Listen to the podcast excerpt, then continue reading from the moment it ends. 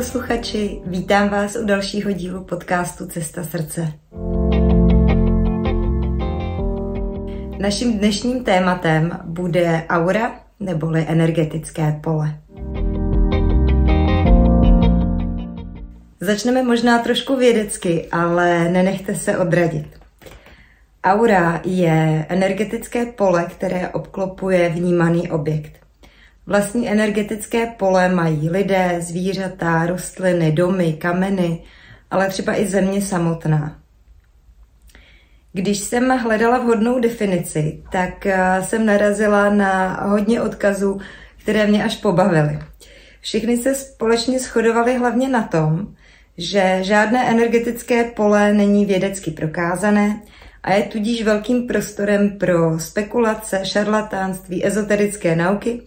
A někde jsem se dokonce dočetla, že vidění aury je démonský trik na přivedení člověka do manipulativní pasti ezoterických věd. Tak já vám nevím. Mám dojem, že je to jako se vším. Pro někoho už je to moc a pro někoho je to běžná součást reality. Pojďme to posuzování v rámci aury ponechat těm, kdo chtějí zkoumat, těm, kdo chtějí dokazovat a tak dál. A pojďme se společně zkusit podívat na tohle téma s připuštěním toho, že energetické pole máme, že obklopuje nejen nás, ale i všechny předměty, zvířata a tak dál. A zkusíme se společně zamyslet i nad tím, jakým způsobem můžeme naši auru ovlivňovat, jak s ní pracovat a tak dál. Když mi bylo asi 11 let, tak jsem chodila do vodáckého oddílu. Moje kamarádka mi tenkrát vyprávěla o její kamarádce, která prý uměla vidět auru. Obrovsky mě to fascinovalo a přitahovalo a samozřejmě jsem kamarádku prosila, jestli bychom se mohli za touhle holčinou zastavit. Když jsme zazvonili u Míny u dveří, tak Mína vyšla ven, jenom na mě takhle jako koukla z těch dveří a říká mi, že mám auru na jedné straně červenou a na druhé oranžovou a že se nad hlavou tak hezky jako slívají a vytváří takovou zářivou korunu. Tenkrát mě vlastně tahle informace moc neuspokojila, protože oranžová ani červená nebyly moje oblíbené barvy. A já jsem strašně toužila potom, abych si upletla takový ten náramek přátelství právě v barvách té mojí aury, abych ji podporovala. Moje kamarádka měla vlastně auru modrou a zelenou a já jsem jí ty barvy strašně záviděla, protože to právě byly moje oblíbené barvy. Takže tenkrát tahle prvotní zkušenost nebo setkání s člověkem, který vlastně uměl auru u lidí vidět, pro mě byla taková, dejme tomu, nedostačující, protože jsem měla své očekávání a představy a přála jsem si, aby ta moje aura měla ty moje oblíbené barvy a abych si hlavně podle toho mohla oplíst ten náramek. Pamatujete si na ně, že jo? Z druhé strany, tahle zdánlivě drobná zkušenost pro mě byla důležitá z mnoha důvodů. Bylo pro mě běžný, že aura prostě je. Nemusela jsem to zpochybňovat, protože jsem viděla, mluvila, byla v kontaktu s člověkem, pro kterého to nebyl problém vnímat. Stejně tak bylo vlastně možné tu auru vidět, protože Mína ji viděla, byla to první hračka a sice neuměla vysvětlit, jak to dělá a tak dál, ale ve mně se to uložilo jako naprosto běžná součást reality, že ta možnost tady prostě je. O pár let později vlastně jsem do České republiky dorazila i Kirlianova fotografie, což je způsob, kterým se dá vlastně aura člověka vyfotografovat a důkaz byl okamžitě na světě. Mým cílem ale opravdu není dokazování, to přenecháme těm příslušným odborníkům a zkoumačům, ale mým cílem bylo vlastně rozvíjet se a zkoumat další možnosti. Čas plynul a já jsem pokračovala v tom svým tréninku jiným směrem. Byla jsem pohlcená přírodní říší elementálu a víl, skřítku a ty jsem od malička vnímala, nějakým způsobem jsem si s nima hrála. Byla to pro mě taková běžná součást reality A učila jsem se vlastně rozlišovat, vnímat ty jemňoulinké vibrace, které tyhle bytosti mají během her. Až později, když jsem se skutečně z nějakého logického úhlu zamýšlela nad tím, co a jak vlastně mě k tomu dovedlo, tak jsem si uvědomila, že tohle byla jedna z těch nedílných součástí, které na té cestě byly velmi důležitý a že mi to vlastně pomáhalo vnímat ten jemnohmotný svět a brát ho jako přirozenou součást bez nějakého zpochybňování nebo bez takové té touhy to skutečně dokázat nebo vidět nějaký důkazy.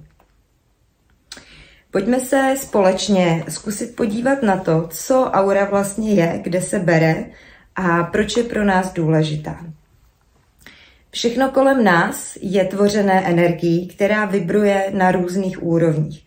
Vibruje různou rychlostí, s různou intenzitou, což vlastně určuje výslednou hustotu toho daného předmětu. Pevné předměty, jako je třeba křeslo, zeď, dveře, mají tu energii hodně hutnou a vibrující velmi, velmi pomalu. Přesto ji mají a my ji nějakým způsobem vnímáme. Třeba krystaly jsou krásným příkladem. Kamínek nás buď hřeje v dlaních, nebo tam třeba tak jako vrní. Často říkáme, že si nás prostě zavolal, protože cítíme tak intenzivní přitahování k tomu kameni, že ho prostě toužíme vlastně a bez něj nemůžeme odejít. Jindy nás třeba chladí a někdy nám třeba neříká vůbec nic, protože se prostě frekvenčně míjíme. Ta naše vibrace, ta frekvence, na kterou jsme naladění, se úplně třeba míjí často s tím kamenem. A i to je v pořádku, akorát je dobrý být si toho vědomý, že to zrovna v tenhle okamžik není to, co by mě třeba vibračně podpořilo. Lidé snadno taky poznají, jestli v tom daném objektu se drží dobrá energie nebo nám naopak něco nesedí. Jsou to takový jemný impulzy, signály a tak dále. A i ve vztahu k těm kamínkům, pokud se třeba jim věnujeme, tak velmi často dobře poznáme, jestli ten kamínek byl v dobrých rukách, v dobré energii, nebo je potřeba ho třeba očistit, nabít si ho, nebo ho nějakým způsobem jinak opečovat. A úplně stejně nám to vlastně funguje i u objektů. Je to, tohle jsou takový, řekla bych, velmi časté věci, které úplně bezpečně vnímá každý člověk. Vejdete do nějakého prostoru a víte, jestli se tam cítíte dobře nebo necítíte. Samozřejmě můžeme to zpochybňovat a stejně jako u kamínku se třeba domnívat, že zrovna jsem naladěný na jinou frekvenci a že vibrujeme zrovna jinak, ale v okamžiku, kdy vám ty pocity potvrdí někdo další, tak už vám najednou dochází, že to vlastně nebude asi úplně náhoda a že skutečně třeba v tom daném domě nebo místě ta energie třeba není vůbec dobrá. Jsou to většinou takový jemný impulzy, jemný pocity, který ale dostává každý člověk. Záleží vždycky na tom příjemci, jestli těm drobným impulzům věnuje pozornost nebo nikoliv. Je to vlastně celé to téma toho energetického pole anebo obecně těch energií je velmi propojené i s naší intuicí, s tím, jak ji umíme naslouchat, jak ji umíme vnímat a tak dále. Já jsem o intuici hovořila v jednom z předchozích dílů podcastu. Díl se přímo jmenuje Intuice, takže si ho můžete vyhledat, podívat se na něj. A v komunitě srdcařů jsme i v té době trénovali, jak naši intuici rozvíjet, jak vlastně ji podporovat a prohlubovat, aby tyhle jemné signály a impulzy pro nás byly mnohem z nás zachytitelné, aby to nebylo jenom takovýto jemný cvrknutí, který snadno zaženu někam dozadu za ten proud myšlenek, ale abych to uměla naopak jakoby vyzdvihnout, vytáhnout to zevnitř ven a věnovat tomu tu pozornost ve zvýšené míře. Úplně stejně, jako to funguje vlastně u kamenů nebo u objektů, u domu, tak to funguje i s aurou člověka nebo zvířete, anebo třeba i našeho obydlí, naší postele, křesla, kde trávíme čas a tak dále. energie, ve které se ten objekt nachází, buď podporuje k růstu, k tomu, abych vlastně pozvedala ty svoje vibrace k jejich zvyšování, anebo naopak k jejich snižování. Já se ráda držím termínu energetické pole, protože tenhle termín zahrnuje soubor všech možných vjemů, které můžeme v souvislosti s energií a s daným objektem vnímat. Často lidi se setkávají s různýma způsobama nebo druhama interpretací, s tím, že někdo třeba vnímá barvy, někdo vnímá obrazy, někdo vnímá zvuky, někomu třeba jde tahle schopnost přes ruce. Podle toho to samozřejmě rozlišujeme, že jsme buď jasnozřiví, nebo jasnocitní, nebo jasnoslyšní a tak dál. Každopádně je důležité si uvědomit, že je to dovednost jakákoliv jiná a dá se úplně v pohodě trénovat a rozvíjet. Není to výsadou nějakého jednoho konkrétního člověka, ale je to skutečně přirozenou schopností nás všech. Jenom tím, jak jsme od sebe odpojení, jak nevnímáme sami sebe, nevnímáme naše těla, tak tuhle schopnost vlastně ztrácíme, a nebo spíš tak jakoby zakrní, když to vlastně od malička v dětech nepěstujeme. A když se k tomu potom chceme dostat, tak nás to stojí trošičku víc úsilí, protože tam vždycky nastává rozpor ještě s tou naší logikou a se zpochybňováním toho, jestli skutečně to vnímám dobře, jestli vnímám to, co tam opravdu je a tak dále. Důležité je si uvědomit, že tohle má každý člověk jinak.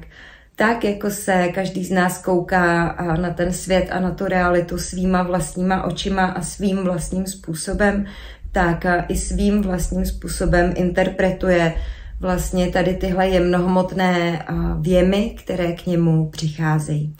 Proto pro někoho je snaží rozvíjet třeba jasnozřivost přes oči, pro někoho je to snaží třeba přes dotek a pro někoho zase třeba přes sluch. Hluboce propracovaný systém vnímání měl starý Egypt a my se z něj dodnes můžeme inspirovat. Staří Egypťané rozlišovali přes 360 různých smyslů, které mimo jasnozřivosti, jasnoslyšnosti a tak dál zahrnovaly i telepatii, vidění aury, vnímání, které prochází jakoby jenom přes tělo a tak dál. My jsme i zapomněli, jaký soubor vlastně těch vjemů nebo těch smyslů, který můžeme rozvíjet, máme. Známe prostě 5 základních smyslů, připouštíme ten 6, který mu teda říkáme intuice, anebo to jenom označujeme pojmem 6. smysl a to je pro nás takovýto maximum. Trénovat třeba telepatii, to už je pro někoho skutečně tak moc vzdálený realitě, že mu to přijde úplně nereálný, scestný a nemožný.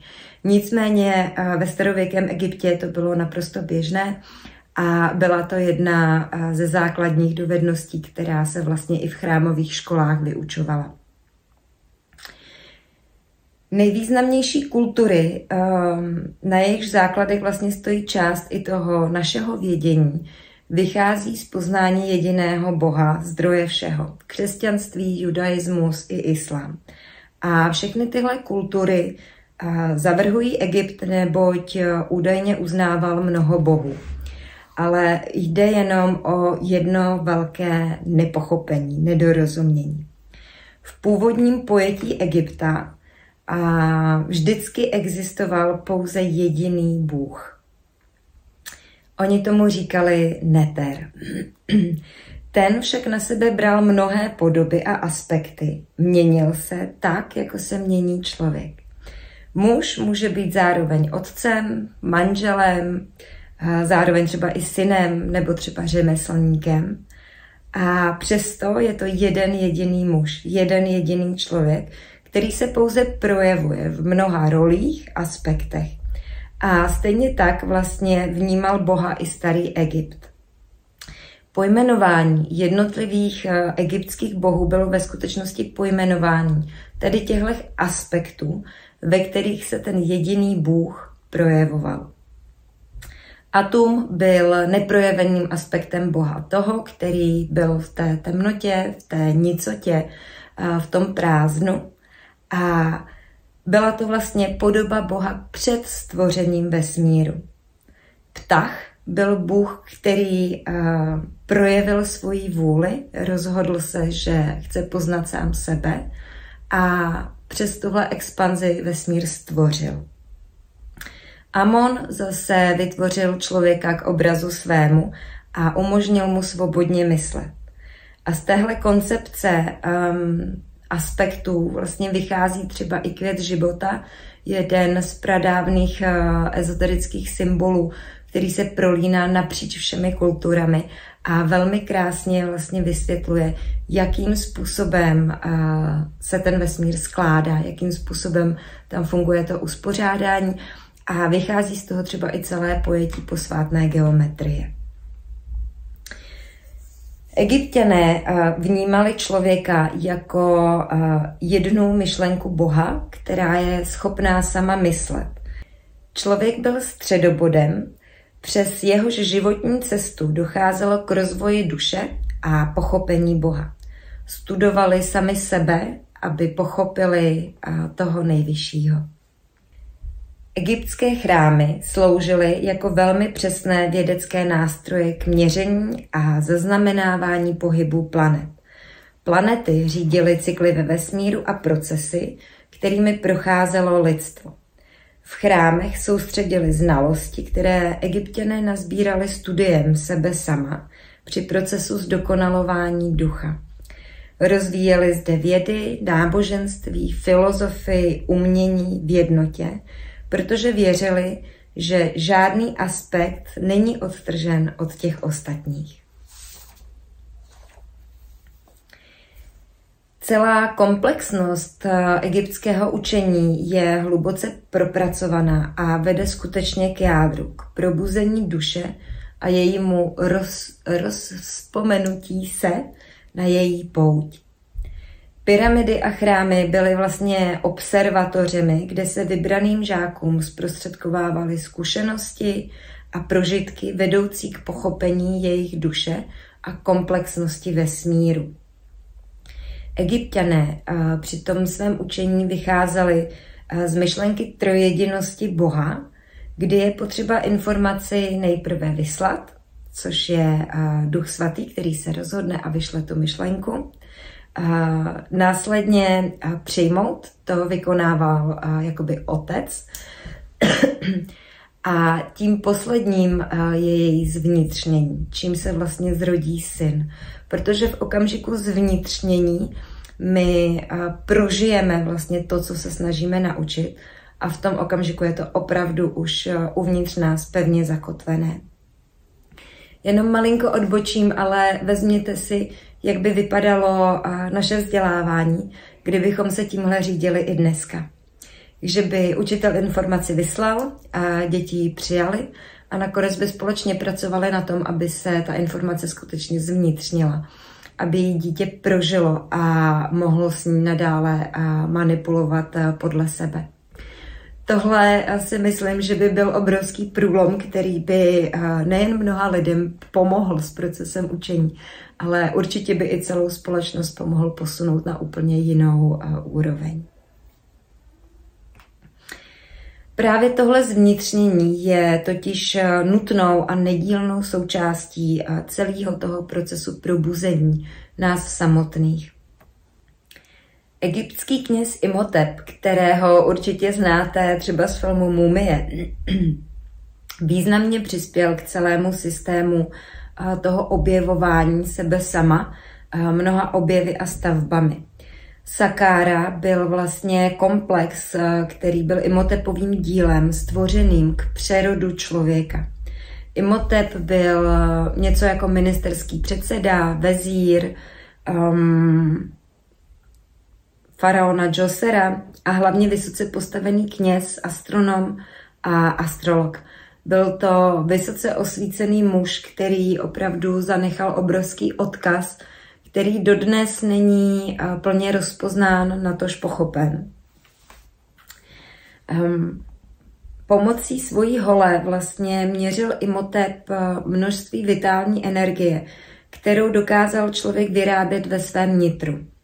Díky tomu zjistil, jaké neurální centrum nebo čakru používá vlastně nemocný k vytváření energie a v jakých buňkách se nachází elektromagnetická nerovnováha. Schromáždil informace o tom, jak diagnostikovat a léčit mnoho nemocí.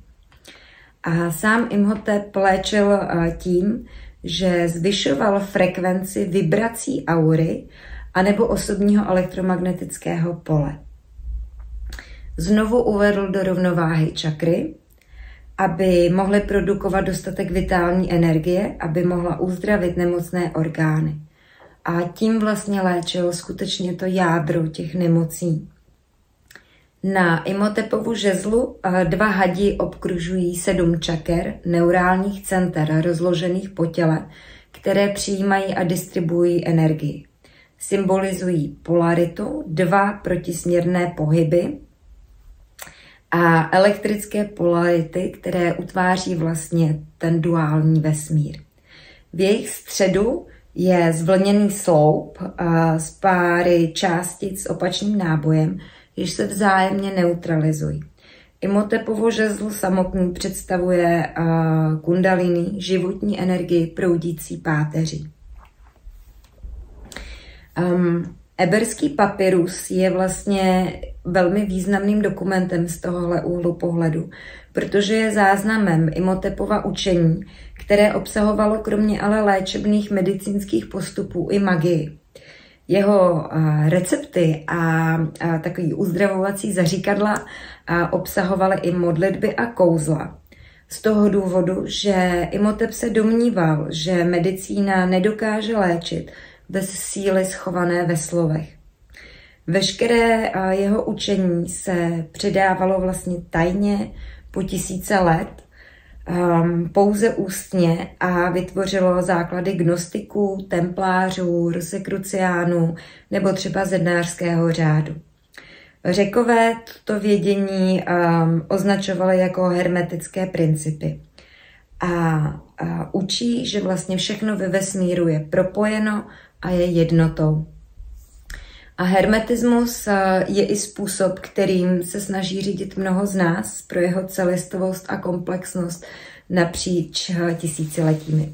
My se sice snažíme pojmenovávat novými slovy, snažíme se mluvit o nějakém celostním přístupu, kdy spoustu lidí už si uvědomuje, že samotný medicínský pohled nám nestačí a že potřebujeme připustit a pracovat i s ostatními aspekty, které to naše celkové zdraví utváří. Tohle Imhotep už dávno věděl a proto vlastně zaznamenával tak obrovský úspěchy a ve své době byl stejně uznávaným, stejně populárním a dejme tomu i mocným, jako byl třeba Ježíš. Ježíš vlastně veškeré svoje zázraky prováděl velmi obdobným způsobem, kdy vlastně jenom obrovsky navýšil to energetické pole, ten potenciál toho člověka. A těm místům, kde byla nerovnováha, připomněl, jak to vypadá, když tam ta rovnováha je. A díky tomu se mohl člověk uzdravit. Obdobným způsobem se snažím pracovat i já během terapií, kdy vlastně dorovnáváme a pomáháme čakrám rozpomenout se na ten původní potenciál, na to, jak silná a velká energie v nich je.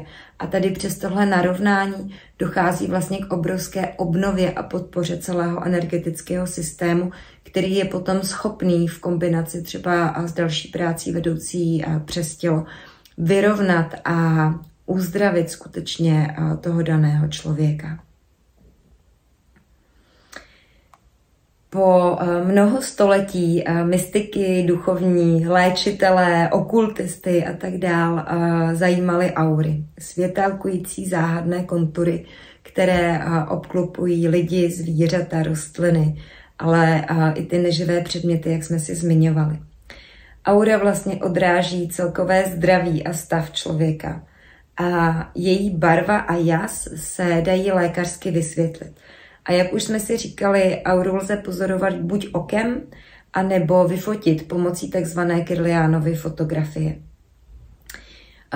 Kirlianova fotografie a elektrofotografie vlastně zachytí interferenční úkazy, které vznikají při setkání vysokofrekvenčního elektrického okruhu s elektromagnetickým polem člověka s jeho aurou. Cílem Kirlianovy fotografie ve vztahu k člověku je získat fotografii aury, která odhaluje vlastně mentální a tělesné poruchy lidí dřív, než se projeví nějakými zjevnými příznaky.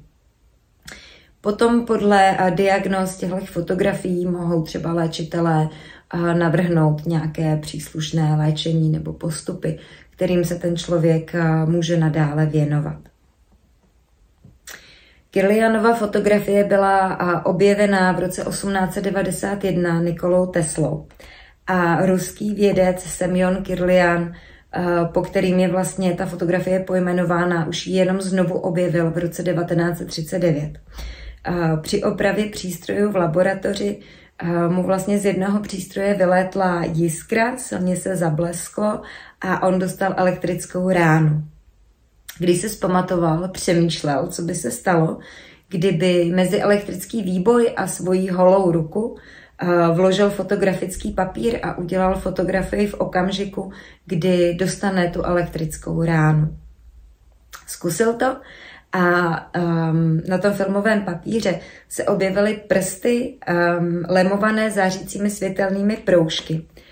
Manželé Kirlianovi si potom zřídili vlastní laboratoř a následující 40 let se zabývali svými záhadnými fotografiemi. A ze začátku začali tím, že mezi fotografické desky a vysokofrekvenční elektrické náboje o vysokém napětí vložili dva podobné listy ze stromu. Jeden ze zdravé rostliny a jeden z nezdravé. Nepoužili k tomu vlastně žádný světelný zdroj a po vyvolání byla na fotografii kolem zdravého listu silná aura a kolem toho nemocného byla slabounka, tenká. Tyhle jejich objevy vlastně pomohly položit mnoho základních kamenů, o které se pak opíraly další výzkumy a pokusy uchopit tady tohle neviditelné. A položili tak, dejme tomu, takový první vědecký mini podklad, protože energetické pole okolo člověka skutečně existuje. V současné době i v České republice můžete navštívit hodně míst, kde vám vaši auru vyfotografujou. Můžete se sami pokochat svými barvami, které v aurickém poli máte. Barva té aury je ovlivněna i našimi myšlenkami a náladami, mění se. Ne vždycky zůstává po celý život stejná, někdy ano a někdy ne. Záleží na tom člověku, jak vlastně sám kultivuje svoji vitální vnitřní energii a jakým způsobem vlastně sám se sebou pracuje. Na základě vlastně energetického pole my můžeme vnímat, co se uvnitř člověka děje. Lidé, kteří auru vidí, tak vnímají, že se v auře můžou objevovat různé trhliny, díry, šmouhy, může tam být energie různě jakoby zvlněná a tak dál.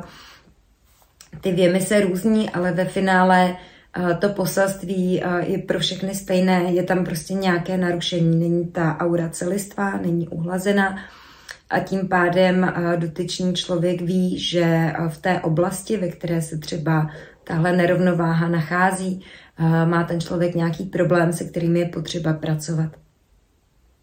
Na základě toho skutečně léčitelé můžou vynést nějakou diagnózu, můžou pomoci navrhnout vhodnou léčbu a tak dál. A co je taky důležitý říct, s čím třeba se hodně snažím pracovat i během terapii, tak je uvědomění, že pro ten energetický svět nehraje čas a prostor roli. Takže v okamžiku, kdy my vidíme nějaké změny v tom energetickém poli, ať už je to, že je to místo třeba tmavé, je tam ta energie hodně zhuštěná, nebo je tam vyloženě fakt trhlina, díra, nebo taky může dojít k tomu, že někoho máme v té auře přisátého, tak naším cílem, nebo je důležité držet na paměti to, že než tady tahle nerovnováha se projeví do toho hmotného těla, do toho fyzického prostě tělíčka, tak to vždycky nějaký časový úsek trvá a člověk má docela velký manipulační prostor pro to, aby se sebou mohl pracovat, aby mohl svoji vitální energii doplnit a aby mohl svoje energetické pole, dejme tomu, uhladit, zacelit tak, aby aura byla zase celistvá, zdravá a pomohla to zdraví produkovat i tomu fyzickému tělu. Takže neděste se toho, že můžu mít třeba v rámci té aury nebo toho energetického pole nějaké defekty. Vždycky se s tím dá pracovat a člověk, který se tím zabývá, tak by vám měl být samozřejmě schopný poskytnout i nějaké návody, jak to udělat, jak na tom pracovat a jak vlastně svoji auru i udržovat v nějaké trvalé kondici. My se v příštím povídání podíváme vlastně na energii myšlení, povíme si něco o tachyonové energii a budeme se hlavně věnovat tomu, proč je důležité o naše energetické tělo pečovat, jak můžeme svoji auru čistit, a nebo taky tak trošku naťukneme i to téma přisedlíku do aury, které jsem dneska zmínila, protože si myslím, že je důležité, aby se o těchto věcech mluvilo, i když mohou být na pomezí toho klasického vnímání.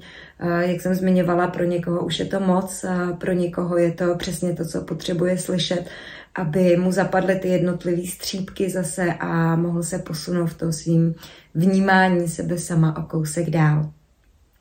Takže příště téma aury prohloubíme mnohem víc do hloubky.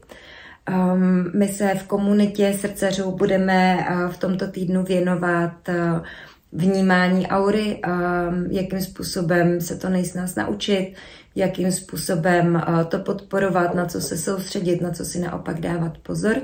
A potom následně se budeme věnovat vlastně i nějakému pročišťování a způsobům, jakým si tu auru můžeme udržovat celistvou a co nejvíc vitální. Doufám, že vás dnešní povídání zaujalo, doufám, že tohle téma pro vás není až tak kontroverzní, jak by se mohlo zdát, a budu se těšit při dalším povídání u dalšího dílu, ve kterém se vrhneme trošku víc do hloubky. Mějte krásný den a ať vaše aury jenom září.